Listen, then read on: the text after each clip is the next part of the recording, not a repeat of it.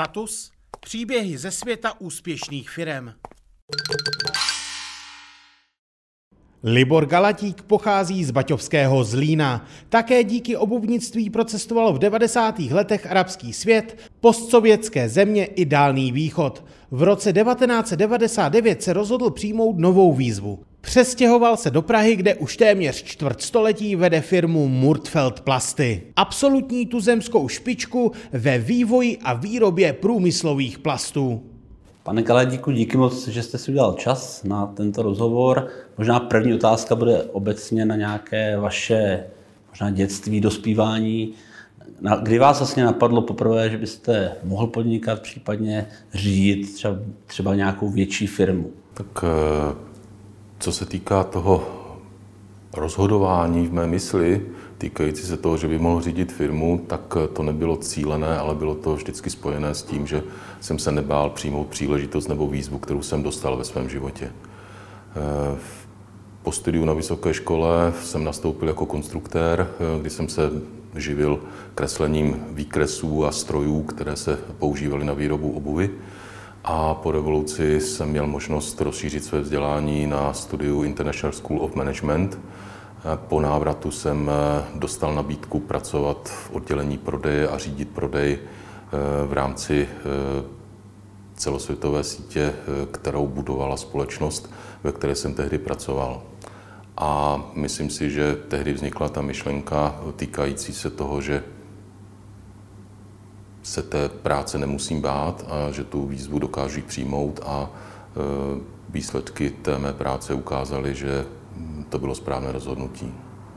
Já vím, že my jsme spolu v minulosti dělali i rozhovor pro tištěný magazín Status, ve kterém vy máte velmi zajímavou pasáž o tom, jak jste projel řadu zemí na cestách za dodavateli, za potenciálními partnery.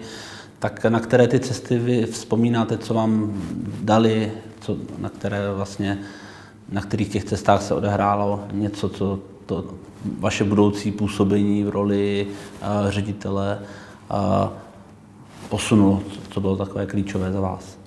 Já si myslím, že ta příležitost toho eh, budovat obchodní síť zhruba na čtyřech kontinentech světa mě umožnila především poznávat charaktery lidí a jednání obchodních partnerů. V rámci těch mých cest jsem první cestu směřoval směrem na východ, teď už to byla Ukrajina, Rusko, Kazachstán, případně Litva. A tam jsem využíval toho, co jsme se učili, to znamená ruského jazyka. Následně jsem byl eh, seznámen s obchodními aktivitami a působil jsem hodně často eh, v Ázii, to znamená Čína, Indonésie, Malajzie, eh, Větnam. Mm, zajímavá zkušenost byla v Egyptě, v Alžíru, případně dalších zemí Blízkého východu. A samozřejmě Jižní Amerika je zase úplně jiný region. Dvě věci bych možná zmínil jako zajímavé.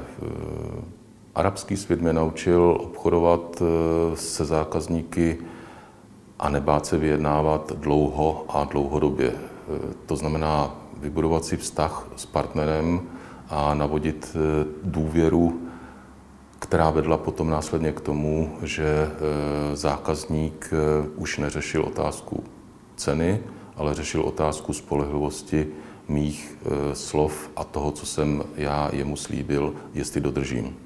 Pokud v těchto zemích jsem takto působil, tak to mělo velkou devízu i pro ostatní země. A možná vzpomínka taková úsměvná pro mě, byla v Malajzii, kdy jsme byli na jednáních ve firmě, která vyráběla sportovní obuv a procházeli jsme halu. Po procházení té haly jsem se seznámil s technologií a se zákazníky jsme následně seděli takhle velké zasedačce, jak kterou vidíte tady možná eh, v tom přímém přenosu se mnou. A byli tam šéfové, kteří byli Indové a byli tam šéfové z Malajzie a zajímavé bylo, že eh, jedna ta skupina těch šéfů eh, chtěla znát, eh, jaký je můj postoj k životu a k životní filozofii. Takže neptali se na otázky toho, jak ten stroj funguje, kolik stojí, co umí. Ale před tím, než jsme se k této problematice dostali, mi položili zajímavou otázku. Vy pocházíte z Československa? Povídám ano. Hmm. A jaké je vaše životní krédo, vaše přesvědčení? Obchodní zástupce, který seděl vedle mě, který mě tam přivedl, viditelně znervózněl. Jsem nevěděl proč a pak jsem si uvědomil, že se ptají na dost citlivé osobní téma. Takže jsem se v hlavě rozhodoval, mám říct, jsem ateista nebo mám nějakou životní filozofii. A moje odpověď byla jednoznačná. Jsem křesťan a tady v té vaší zemi tak to budu vystupovat. Načež ten nejvyšší bos eh, se usmál a s povděkem povídá, konečně někdo, komu můžeme věřit. Protože vy máte přesvědčení a my jsme tady hinduisté a tohle jsou kolegové, kteří jsou muslimové a vy máte přesvědčení křesťanské, takže můžeme začít obchodovat. Zajímavá zkušenost. Když odmyslíme ten pracovní uh, rozměr té cest, toho cestování nebo těch vašich cest, tak co vám ty cesty dali do života? Uh, myslím si, že v, uh, jsem setkáváním se s mnoha lidmi na různých úrovních zjistil, že to přání v tom osobním životě, při těch rozhovorech, ať už na společných večeřích nebo mm, akcích, které pro mě třeba ti zamys- eh, partneři chystali, eh, hledají hodnoty týkající se rodiny. To znamená, eh, bez ohledu na to, v které země jsem byl, tak všichni hovořili o tom, že chtějí, aby jejich děti byly spokojené, aby jejich život byl přijatelný a neměli velké starosti o živobytí chtěli, mm, aby se rozvíjeli jejich známí, blízcí vzděláním, poznáváním dalších zemí, dalších kultur. A v tom si myslím, že bylo to poznání pro mě velmi příjemné, protože e, jsou to věci, které jsou obrovsky lidské a mm, myslím si, že e, to vzájemné poznávání lidí může překonávat další problémy, které mohou vzniknout tím nedorozuměním, že ten jazyk není dokonalý, nebo máte jiné kulturní zvyky, chováte se tak, že toho člověka můžete někdy lehce se dotknout nebo urazit, protože eh, my máme určité návyky v České republice, mm, v těch, řeknu, arabských zemích ty návyky nebo zvyklosti jsou jiné a eh, když se ti lidé opravdu poznávají face to face, tak eh, se dá tady toto překonat. Super. Pojďme možná k, obecně k Murzfeldu a obecně vaší spolupráci a, a to, tím, jak vlastně nastartovala vaše spolupráce s tehdejšími majiteli nebo managementem firmy. To bylo hektické období nastartování této práce. Eh, výroba obuvy a výroba obuvnických strojů díky tomu, že eh, se všechno začalo vyrábět v Ázii, eh, dramaticky poklesla. V roce 88-89 se v České a Slovenské republice vyrábělo řádově 89 milionů párů obuvy. Na konci 90. let se tady vyrábělo 4,5 milionů párů obuvy. Eh, to mělo vliv na to, že i ten vývoj obuvnických strojů neměl perspektivu a naše firma šla tehdy do insolvence. Takže jsem si hledal zaměstnání a po několika pohovorech jsem se dostal k firmě Murtfeld Kunstoffe, která tedy hledala ředitele a jednatele společnosti pro svoji tady ceřinou pobočku v České republice. Rozhodování po pohovoru bylo v průběhu 14 dnů a bylo pro mě náročné z toho důvodu, že eh, mým bydlištěm v té době byl Zlín a nabídka práce přišla pracovat v Praze. Nakonec jsem tu výzvu přijal, která byla zajímavá v tom smyslu, že jsem mohl řídit eh, kompletně celou společnost a dostal jsem volnou ruku v oblasti personalistiky, v oblasti eh, marketingu a biznisových plánů, což bylo obrovsky zajímavé.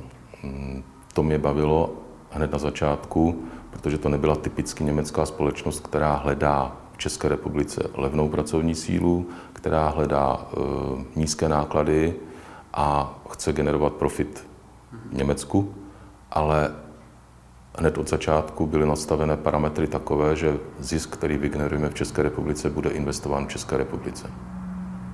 Dokázal byste si vůbec vzpomenout, co po tom nástupu bylo nejtěžší, které ty, řekněme, rozhodnutí vy jste musel dělat jako první, nebo s čím se seznamovat na tom začátku nejvíce?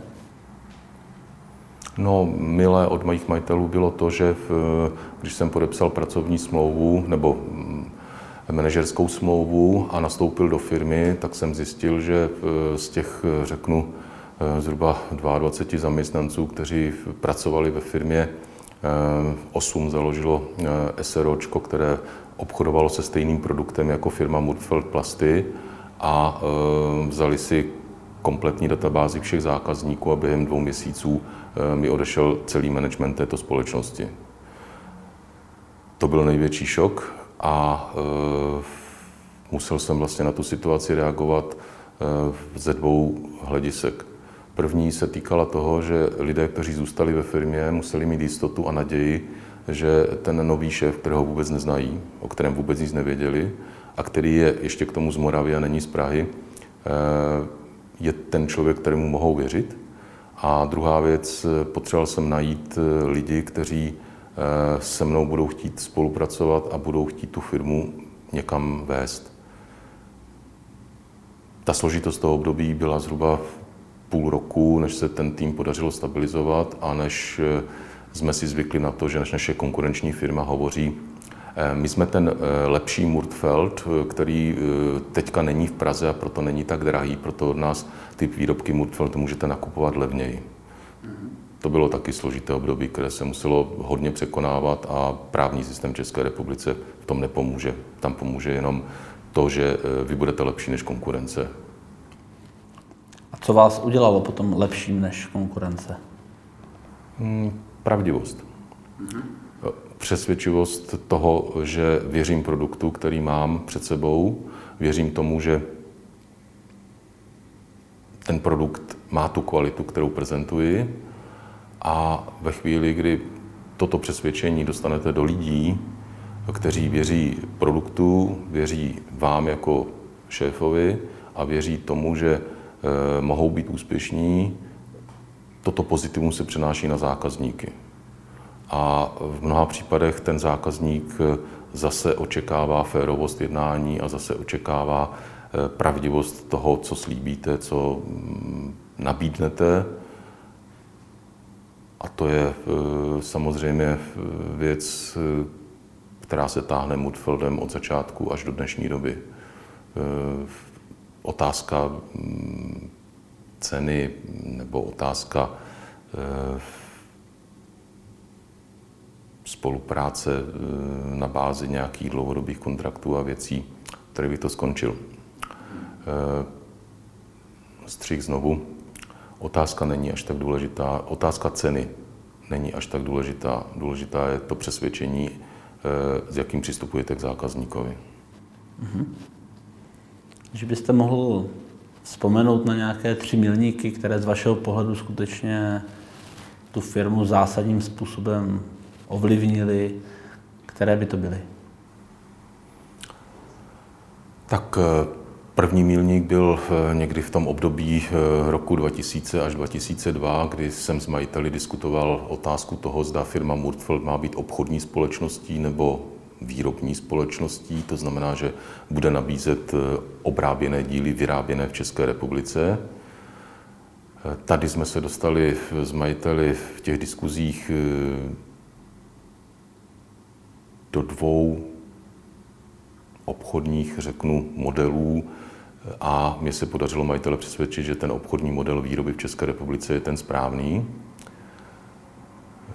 Následně v druhý, řeknu, milník byl, že eh, ten rozvoj obchodu, který se nám dařilo realizovat v České republice, umožnil eh, nastartovat důvěru mateřské firmy ve vedení společnosti a samozřejmě i ta důvěra mezi eh, majiteli a mnou, řeknu po těch pěti letech, se dostala do té úrovně, že rozhodli, že eh, mi svěří výstavbu nového výrobního závodu v Měšicích.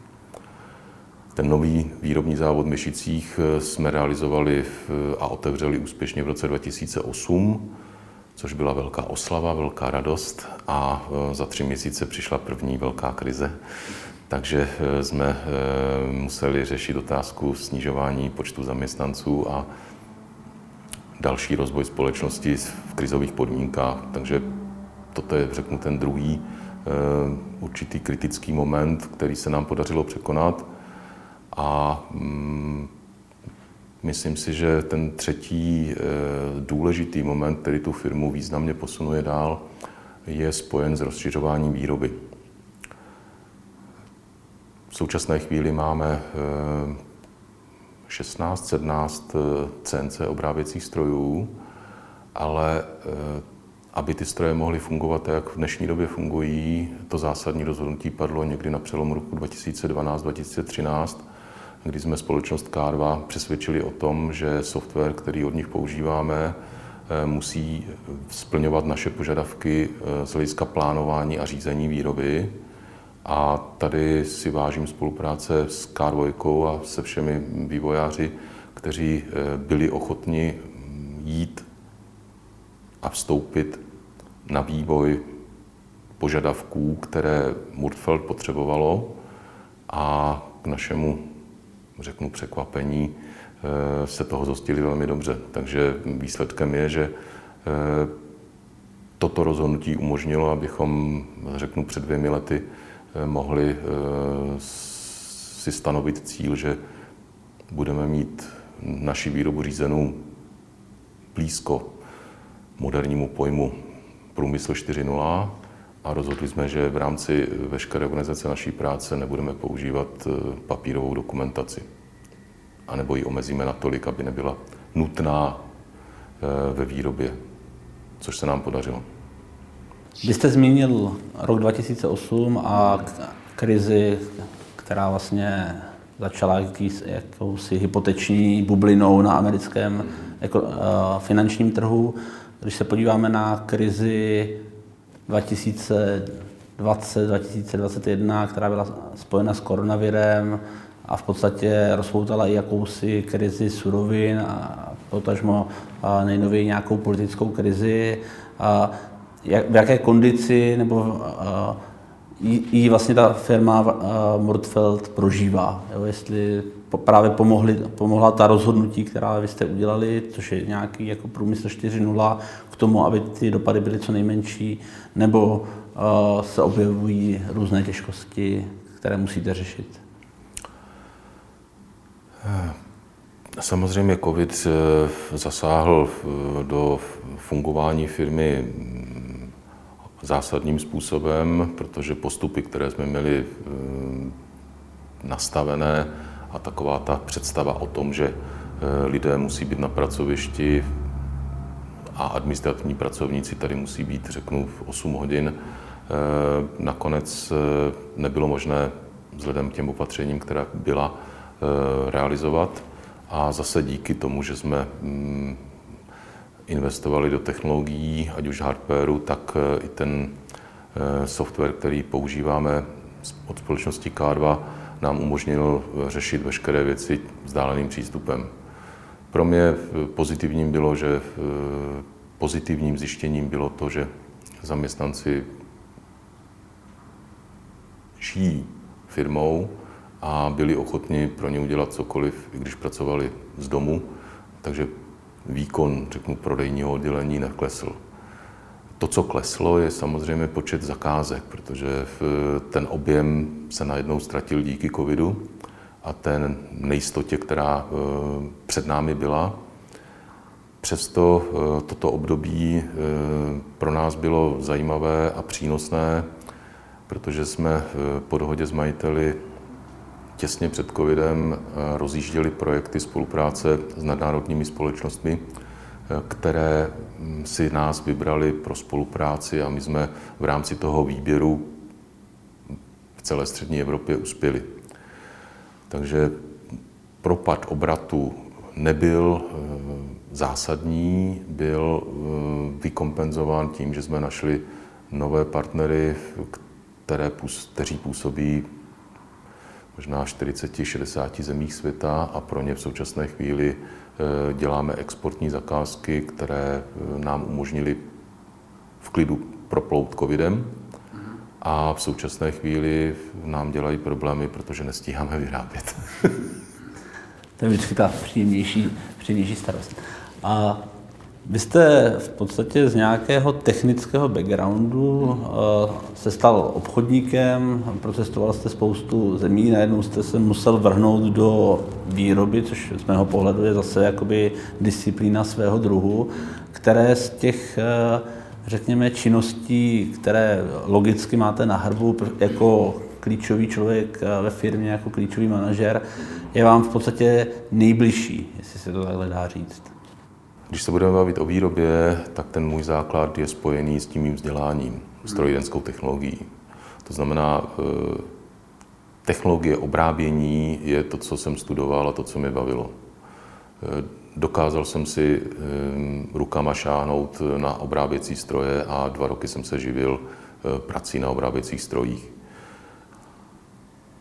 To, co mě dál vedlo, je mm, ta zkušenost mezinárodní v rámci toho obchodního jednání, eh, že člověk měl hodně kontaktů a pokud eh, se snažil pozorovat, eh, tak ta škola životem je někdy lepší než univerzita nebo poučky, které někde do sebe dostáváte čtením skript nebo dalších odborných věcí. A pak vlastně jsem si uvědomil, že eh, celé to řízení firmy je spojené eh, s osobním vztahem eh, a osobními vztahy na pracovišti. Pokud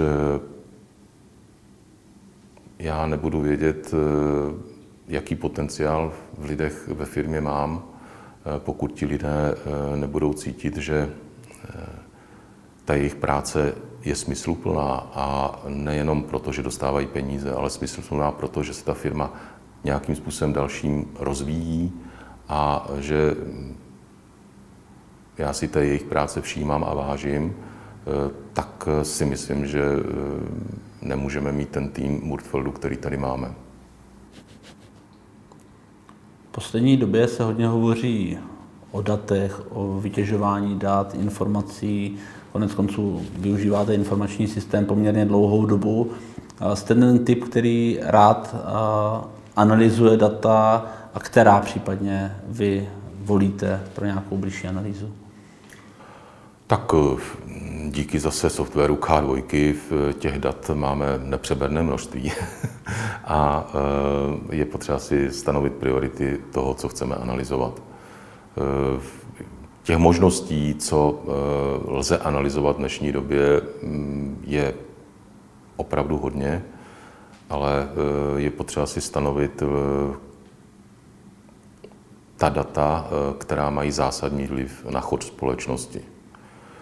Takže s ohledem na naši výrobu, s málo sériovou zakázkovou, je potřeba na data, která my dokážeme z k dostat, pohlížet určitém časovém horizontu a pohlížíme na ně eh, s pohledem křivky toho vývoje těch dat.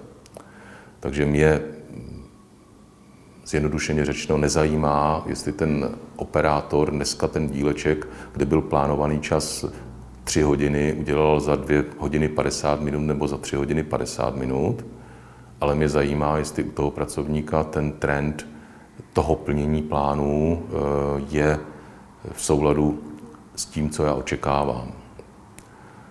To je jedna důležitá věc z těch dat, která dostáváme.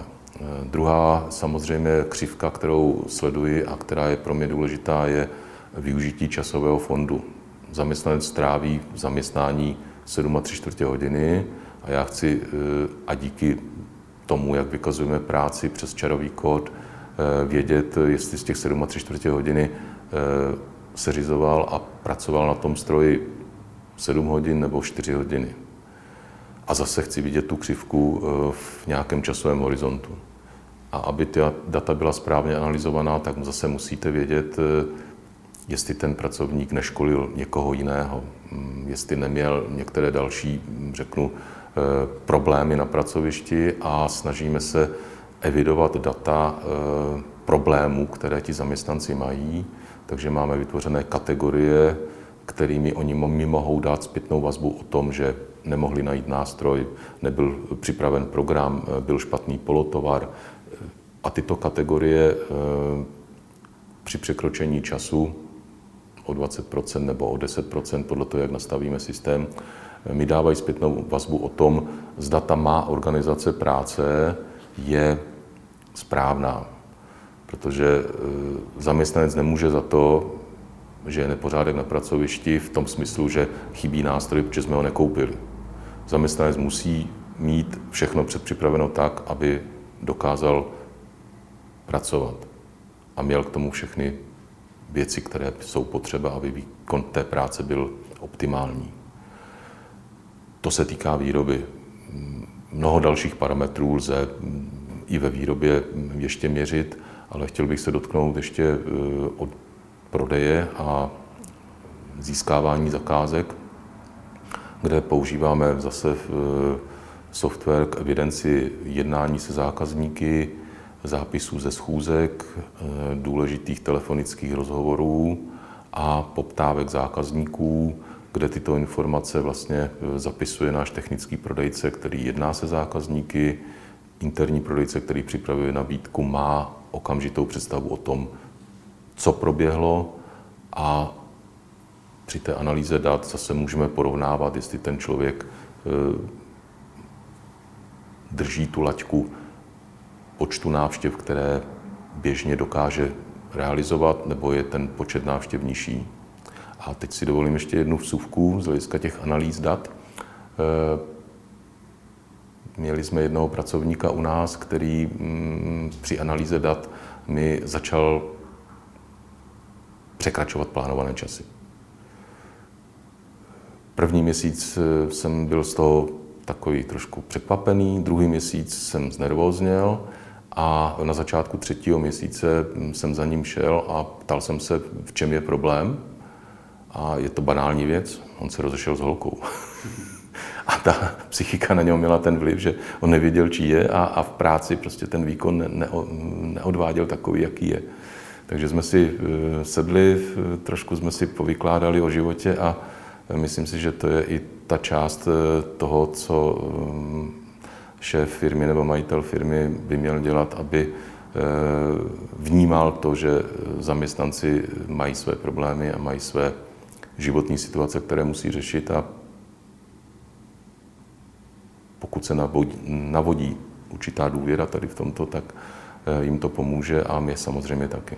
Dovolte mi možná jednu takovou osobnější otázku. Já vždycky pátrám po motivaci úspěšných lidí, kteří by to podnikání mohli v podstatě zabalit, věnovat se rodině, užívat si života, v podstatě vychutnávat si jakýchsi jako úspěchů, kterých docílili v rámci profese, ale jsou vlastně dál motivovaní a pracovat, vést firmu, rozvíjet ji, a vlastně budovat něco dalšího. Co je pro vás tím hnacím motorem toho, proč vy vlastně podnikáte? Co vás žene dál v tuhle chvíli? Zajímavost té práce, kterou dělám a e, možnosti dalšího rozšiřování a e, rozvoje společnosti Murtfeld Plasty. E, my jsme během covidu postavili eh, novou výrobní halu, rozšířili jsme výrobní plochu, což eh, umožňuje realizovat eh, další rozvoj, který předtím nebyl možný s ohledem na plochu. Nemohli jsme se rozšiřovat. A i společně s majiteli řešíme otázku některých nových produktů, které by v naší společnosti bylo možné realizovat. A myslím si, že to portfolio výrobků, které budeme dělat v příštím roce, bude rozšířené o jeden zajímavý produkt. Máte vy před sebou nějaké konkrétní cíle, které si stanovujete, plány, nebo je to, řekněme, spíše věc, kterou neplánujete a která nějakým spíš organickým způsobem roste v čase? Určitě je potřeba mít myšlenku toho, eh, kam chci, aby ta společnost směřovala, jakým způsobem by měla fungovat a musí si na sebe vydělat, to znamená finanční plány potřeba připravovat každý rok. Ale nechci se držet dogmaticky plánů, které byly připraveny v době, kdy nebyl covid, anebo v době po covidu, kdy ekonomická situace a boom a požadavek trhu na dodávky je extrémní. V tu chvíli ten plán musí být eh, modifikován, musí být eh, změněn a musíte na něho pružně reagovat.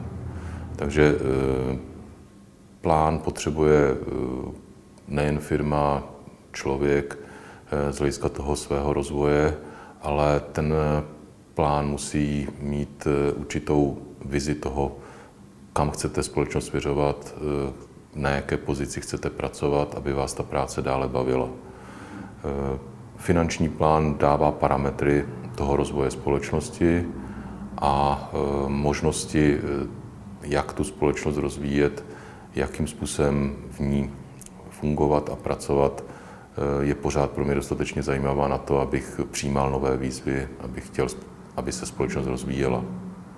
Pro společnost a pro její rozvoj je důležité, aby eh, mý obchodníci eh, měli důvěru v produkt, ve mě a ve firmu. A já jsem nastoupil do společnosti v roce 1999. A tým prodejců, který jsem budoval, tak eh, je v podstatě stabilní od roku 2021. Moji techničtí poradci, s kterými spolupracuji, a i tým interních prodejců a marketingu eh, tvoří kostru, která eh, v této firmě je téměř 20 let. Takže to, co je důležité, je zase eh, ta pravdivost a ta důvěra mezi lidmi, kteří chtějí něco společně vybudovat. Možná jedna otázka, já teď budu, omluvte mi to, dávat ty otázky malinko na přeskáčku, nebudete mít nějaký velký příběh. A vy, se, vy podnikáte v oblasti, která vlastně už tím názvem eh, společnosti Murcel Plasty eh, se dotýká vlastně jednoho z témat, které neustále někde cirkuluje v médiích. Eh, plasty jako v podstatě něco a priori špatného, něco, co je potřeba redukovat, co je potřeba omezovat, co je potřeba nahrazovat ně, něčím. Na druhé straně vím i z rozhovoru, že vy hodně tohle téma sami řešíte a, a v podstatě jdete vstříc něčemu, co by se dalo nazvat možná cirkulární ekonomika, tak jaké vlastně uh, vy, uh, jak vy vlastně vnímáte tu poptávku trhu po omezování uh, plastových výrobků, plastových produktů a zároveň vlastně co, co děláte pro to, aby uh, jste vy uh, přinášeli produkty, které nesou jakési parametry udržitelnosti, ekologie a tak dále. Eh, ano, název Murtfel Plasty evokuje, eh, jo, je to plastařská firma, ona, nám, ona nám eh, vytváří to zanařádění toho životního prostředí a vznikají ty mikroplasty a podobně.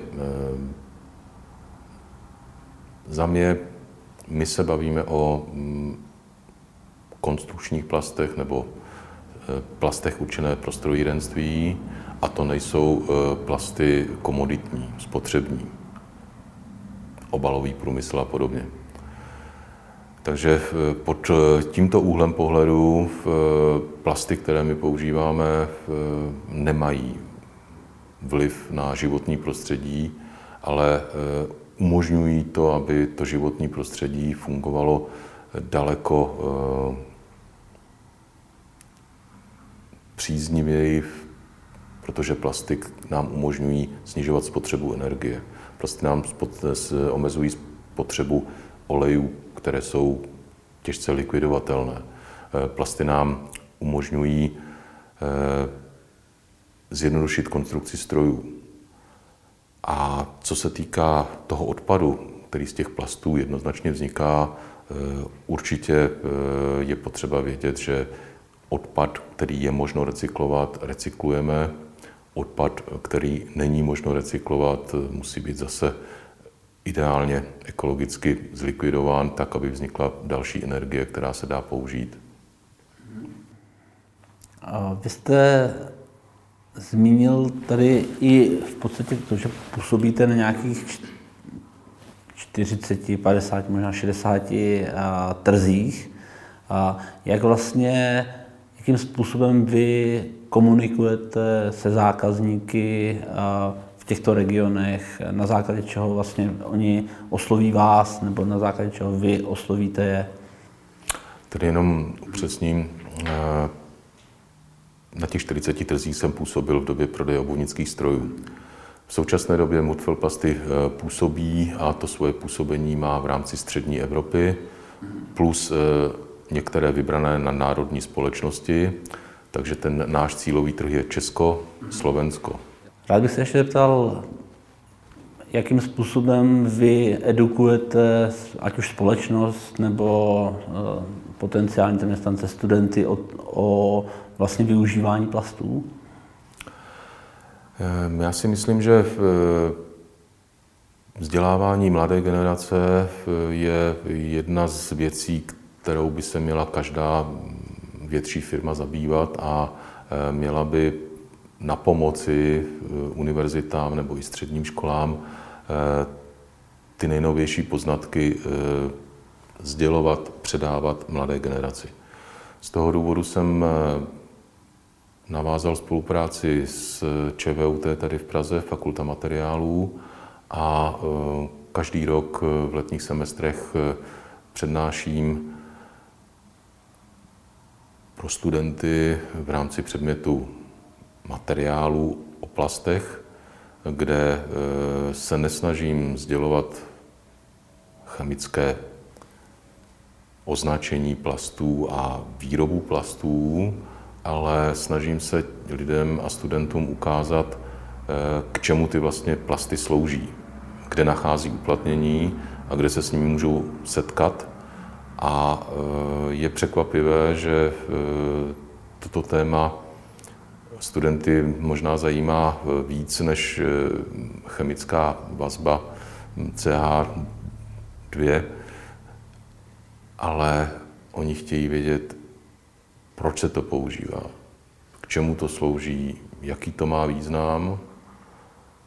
A pro mě potěšitelné zjištění v, v rámci prezentace tří hodin mi neodchází z posluchárny.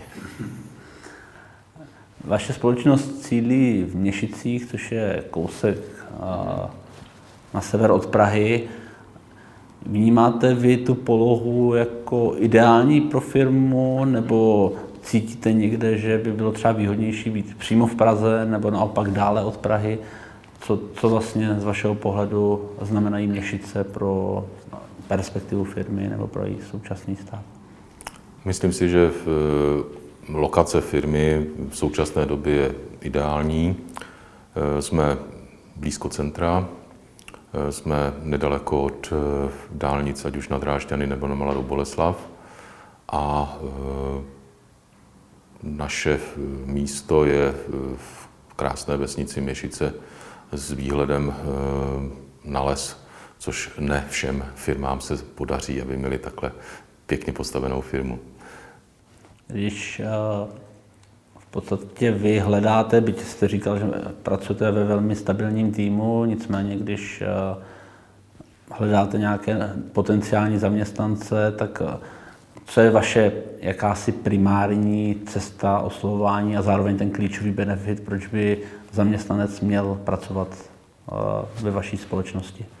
Já jsem hovořil o tom, že ten eh, obchodní tým je stabilní a management je stabilní, přesto eh, na těch pozicích operátorů strojů je ta situace komplikovanější, protože rozšiřujeme stále náš tým a těch dobrých, kvalitních lidí je málo technicky vzdělaných a odborně vzdělaných. To, co je eh, důležité pro mě při vyhledávání zaměstnanců, je, eh, že chci, abych cítil, že ten zaměstnanec má zájem tu práci změnit. Ne, že já toho zaměstnance chci přesvědčit benefity nebo přesvědčit penězi. A hledám zaměstnance, kteří chtějí mít dlouhodobou perspektivu, takže mm, nedokáží spolupracovat s agenturními mm, pracovníky. Eh, využívám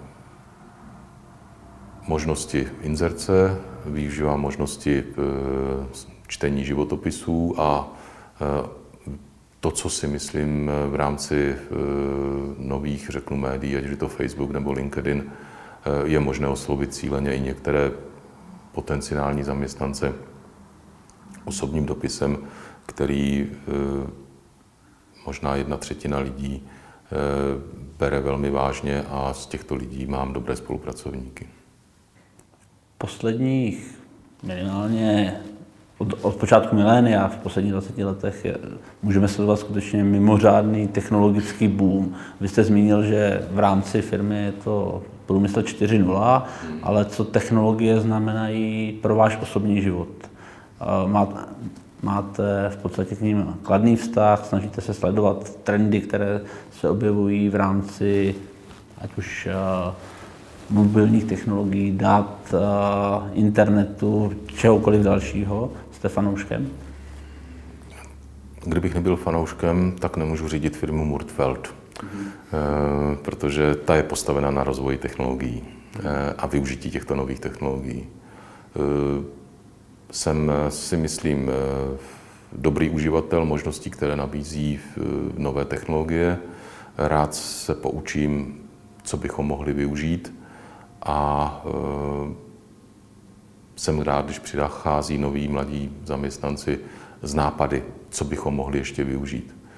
Protože oni v tom vyrostli, oni v tom žijí a mají ten přehled a dokážou v některých případech eh, nabídnout možnosti, eh, které já nemusím vidět. A to si myslím, že je důležité, aby mě tlačili mladí lidé k něčemu, co já případně neznám a dokázal to uchopit tak, aby to mělo benefit pro firmu. Podíváme-li se na nějaký horizont příštích tří, pěti let, jaké výzvy vy tam cítíte jako ty nejzásadnější? Tak eh, to, co bych chtěl realizovat, je rozšíření mm, technologických možností v rámci obrábění dílců. Takže v příštím roce věřím, že nakoupíme další pětiosý obráběcí stroj, velmi speciální. Eh, další věc eh, je mm, rozvoj nového produktu pro firmu Murtfeld Kunststoffe, kde se vrhneme na oblast, která je Murtfeldu úplně neznámá, ale v rámci e, využití haly a mm, posílení e, skupiny Murtfeld e, tato činnost pro nás bude, řeknu, velmi, velmi zajímavá. A nezděluji k tomu další podrobnosti, protože je to, je to projekt, který je velmi, velmi, řeknu, v, v rané fázi, takže se omlouvám. Co bych chtěl, aby ještě firma dosáhla, určitě, aby eh, se podařilo eh, stabilizovat eh, tým operátorů a mm, kolegů v řízení výroby v perspektivě, řeknu, pěti, šesti let, tak, aby chom mohli uskutečnit ještě některé, řeknu, změny, které mám v hlavě a na které nejsou ještě připraveni. Zase teď budu možná malinko osobnější, tak zvažte, na co budete chtít odpovědět z těch otázek. Tou první otázkou je v podstatě, a vy jste tady zmínil, že ve firmě pracujete se svojí ženou. A jak je to vlastně náročné, jak jako správně oddělit ten, řekněme, rodinný a profesní život? To je, jak vy to vlastně vnímáte? Myslím si, že v ta pravidla, která jsme si eh, nastavili eh, a které jsem hned od počátku při tom eh, jejím nástupu do firmy řekl, že nechci doma hovořit o práci, nechci doma slyšet názory, co zaměstnanci diskutují. To je věc, kterou ona musí vnímat, ale nebude dál posílat ke mně, protože nechci být ovlivňován názory lidí, kteří řeknou něco v afektu nebo řeknou něco v, v rámci nějaké situace, kterou já nedokážu analyzovat. A toto se nám podařilo. To znamená, že e, striktně oddělujeme ten život, který je tady ve firmě na profesionální bázi a život, který je rodinný a který je e, příjemný. Tou druhou otázkou potom je vlastně nějaké obecné podnikatelské prostředí v České republice, jestli máte třeba nějaký konkrétní nápad, co by ho mohlo zlepšit, nebo co by vám jako podnikatelům usnadnilo život? A já jako podnikatel v, vnímám nařízení státu tak, že je potřeba je splnit. Příliš nepřemýšlím na tom, o tom, co by se, řeknu, dalo zlepšovat.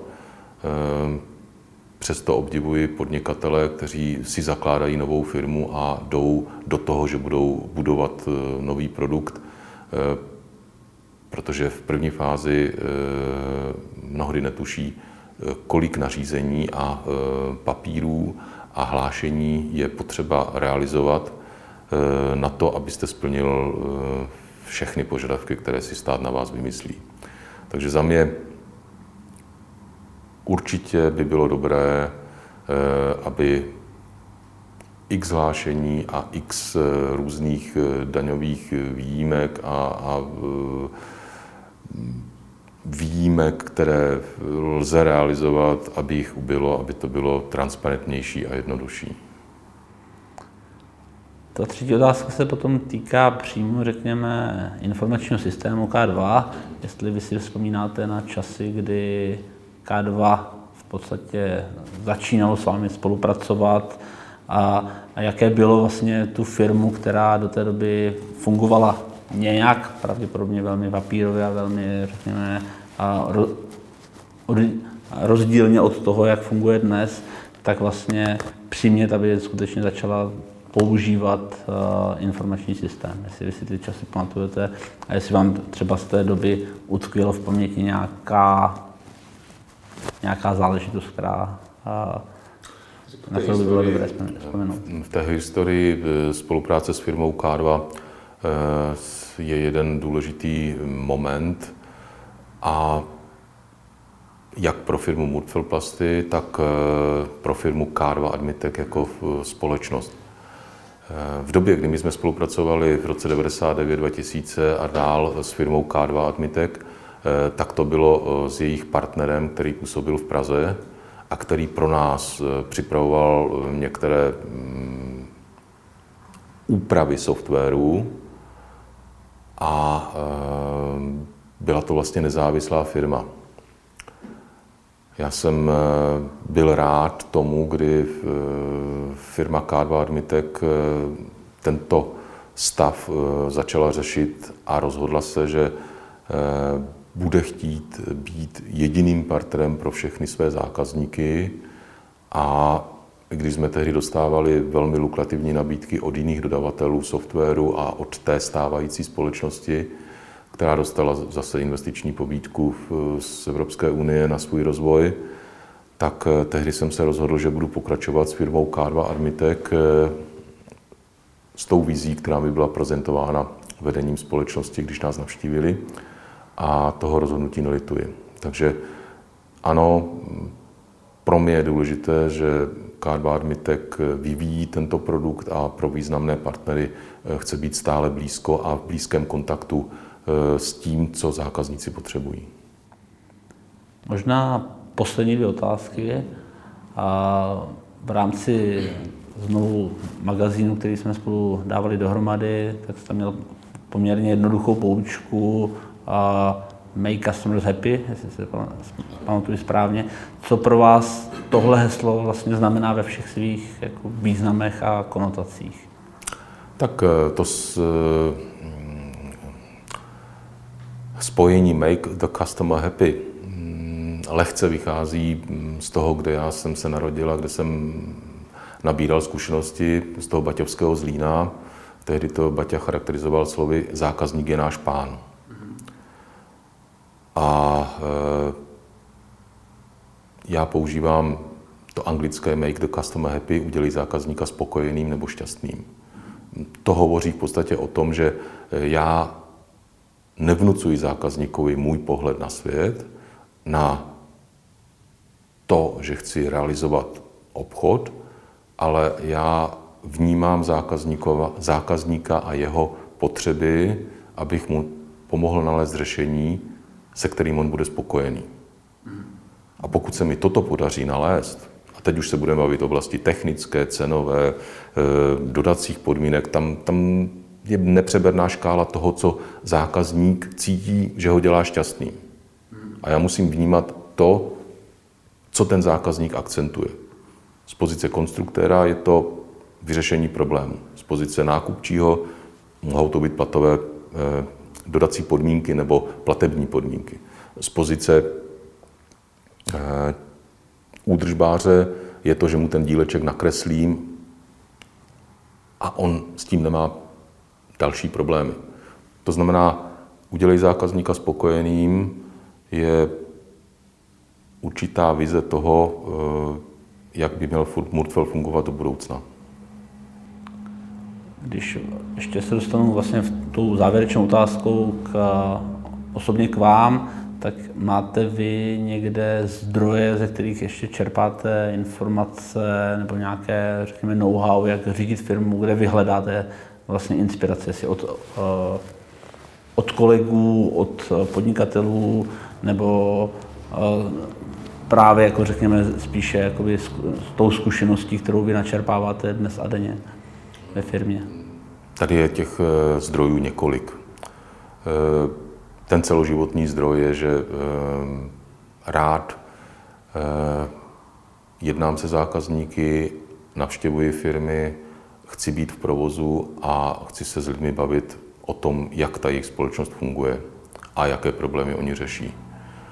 Eh, ta druhá oblast, eh, která je mm, z hlediska třeba rozvoje společnosti nebo nových věcí, které eh, nabízí mm, ať už softwarářské firmy nebo technologické firmy, je mm, čtení odborného tisku internetu nebo vyhledávání cíleně problému který řeším ve firmě, abych si načetl informace, jak to řeší v Česku nebo v Anglii nebo v Americe.